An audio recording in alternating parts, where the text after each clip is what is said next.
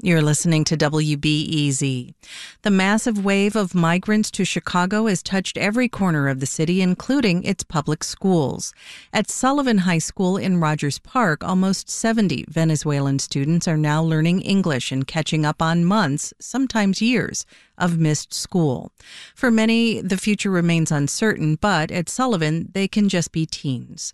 Contributor Ellie Fishman met one Venezuelan senior as she prepared to sing a song from her homeland at the school's fall concert. Ailette is getting ready for the big school concert, a Latinx heritage assembly. She's the host, she leads the band, and she'll sing a song mashup with two friends. But the night before, Ailette is dyeing her hair. She's in the basement laundry room of a Rogers Park apartment building. It's been turned into a makeshift beauty salon, and the chemical smells of laundry detergent and hair dye blend in the air. She keeps eyeing the magenta mixture her friend is stirring in a nearby bowl. I'm nervous because this is not the color that comes in the box. Right now, the dye looks pink, but Ailed is hoping for a deep purple because it's the signature color of her favorite pop star, Olivia Rodrigo. Ailed just calls her Olivia. Why do I like Olivia? I don't know, it's like her music. Like I can feel the music in my veins every time that I listen to it. I hope one day I can have like the performance skills that she has. Ailed is also a singer and songwriter. She's been performing her whole life, so she's not exactly nervous, but she does want to nail her punk rock look, and the hair is an essential component. I ask her what Olivia Rodrigo song resonates most right now. Teenage Dream. Why? I feel that I'm I'm living that song right now. They all say that it gets better, it gets better the more you grow. But what if I don't? so the song talks about when you are growing up and you're realizing that you're growing up and that you're not a child, that you have responsibilities. When Ailed started at Sullivan last year, she was one of only a few Venezuelan students. But soon more migrants began arriving. She was enlisted to be a translator and a guide. And I talked to them and I told them that I will be there if they need me, if they need help with something. I told them it's not easy, but if you work in something, you will get it. The assembly has got me a little nervous.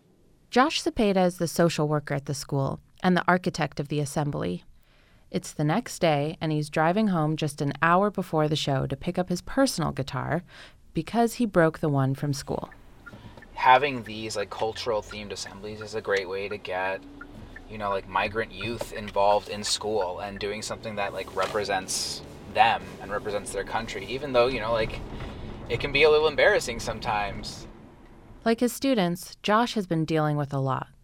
The school is a front door for refugees and new arrivals to Chicago, plus the COVID pandemic. By last winter, he was pretty burnt out. But then Venezuelan kids started showing up, and something changed. These kids have really brought new life to me. They are unbelievable. Once they get settled in, they start asking, How can I help the next kid who's coming here? Um, and that is something that has just um, floored me and amazed me. Josh makes it back to school just before the assembly starts. Welcome to Sullivan's second ever Latinx Heritage Festival. Teachers corral students to their seats. Ailed's moment is here. Up next, we have Ailed, Luis, and Anthony performing No se va a morar.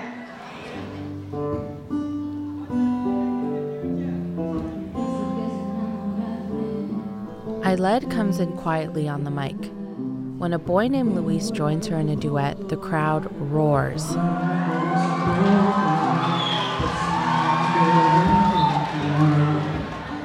Halfway through, the two start singing the Venezuelan song Mi Niña Bonita, or My Pretty Girl.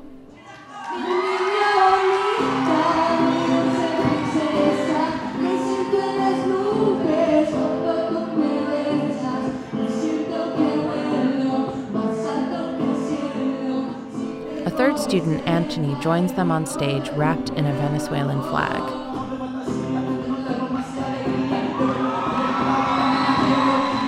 Antony unfurls the flag and holds it up to the crowd.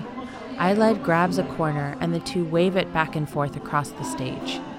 The flag sends a message of resilience and hope to an audience of students who represent more than 30 countries.